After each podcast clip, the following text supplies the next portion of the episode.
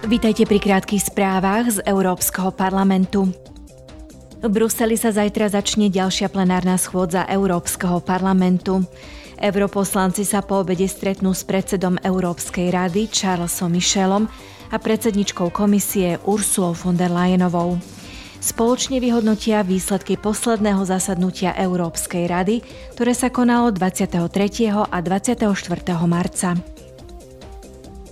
Poslanci budú zajtra v Bruseli diskutovať o nových pravidlách, ktoré majú zabezpečiť, aby výrobky v Európskej únii splňali najprísnejšie bezpečnostné požiadavky. Ide o výrobky predávané cez internet, ako aj v tradičných predajniach.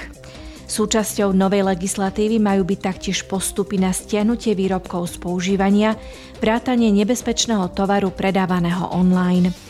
Poslanci budú o nových pravidlách hlasovať vo štvrtok. Komisár pre vnútorný trh Thierry Breton predstavil včera a dnes výboru pre priemysel, výskum a energetiku dva akty, ktoré komisia prijala v polovici marca. Ide o akt o emisne neutrálnom priemysle a akt o kritických surovinách. S oboma sa počítalo v priemyselnom pláne zelenej dohody. Akty majú podporiť odolnosť, konkurencieschopnosť a autonómiu Európskej únie. Počúvali ste krátke správy z Európskeho parlamentu.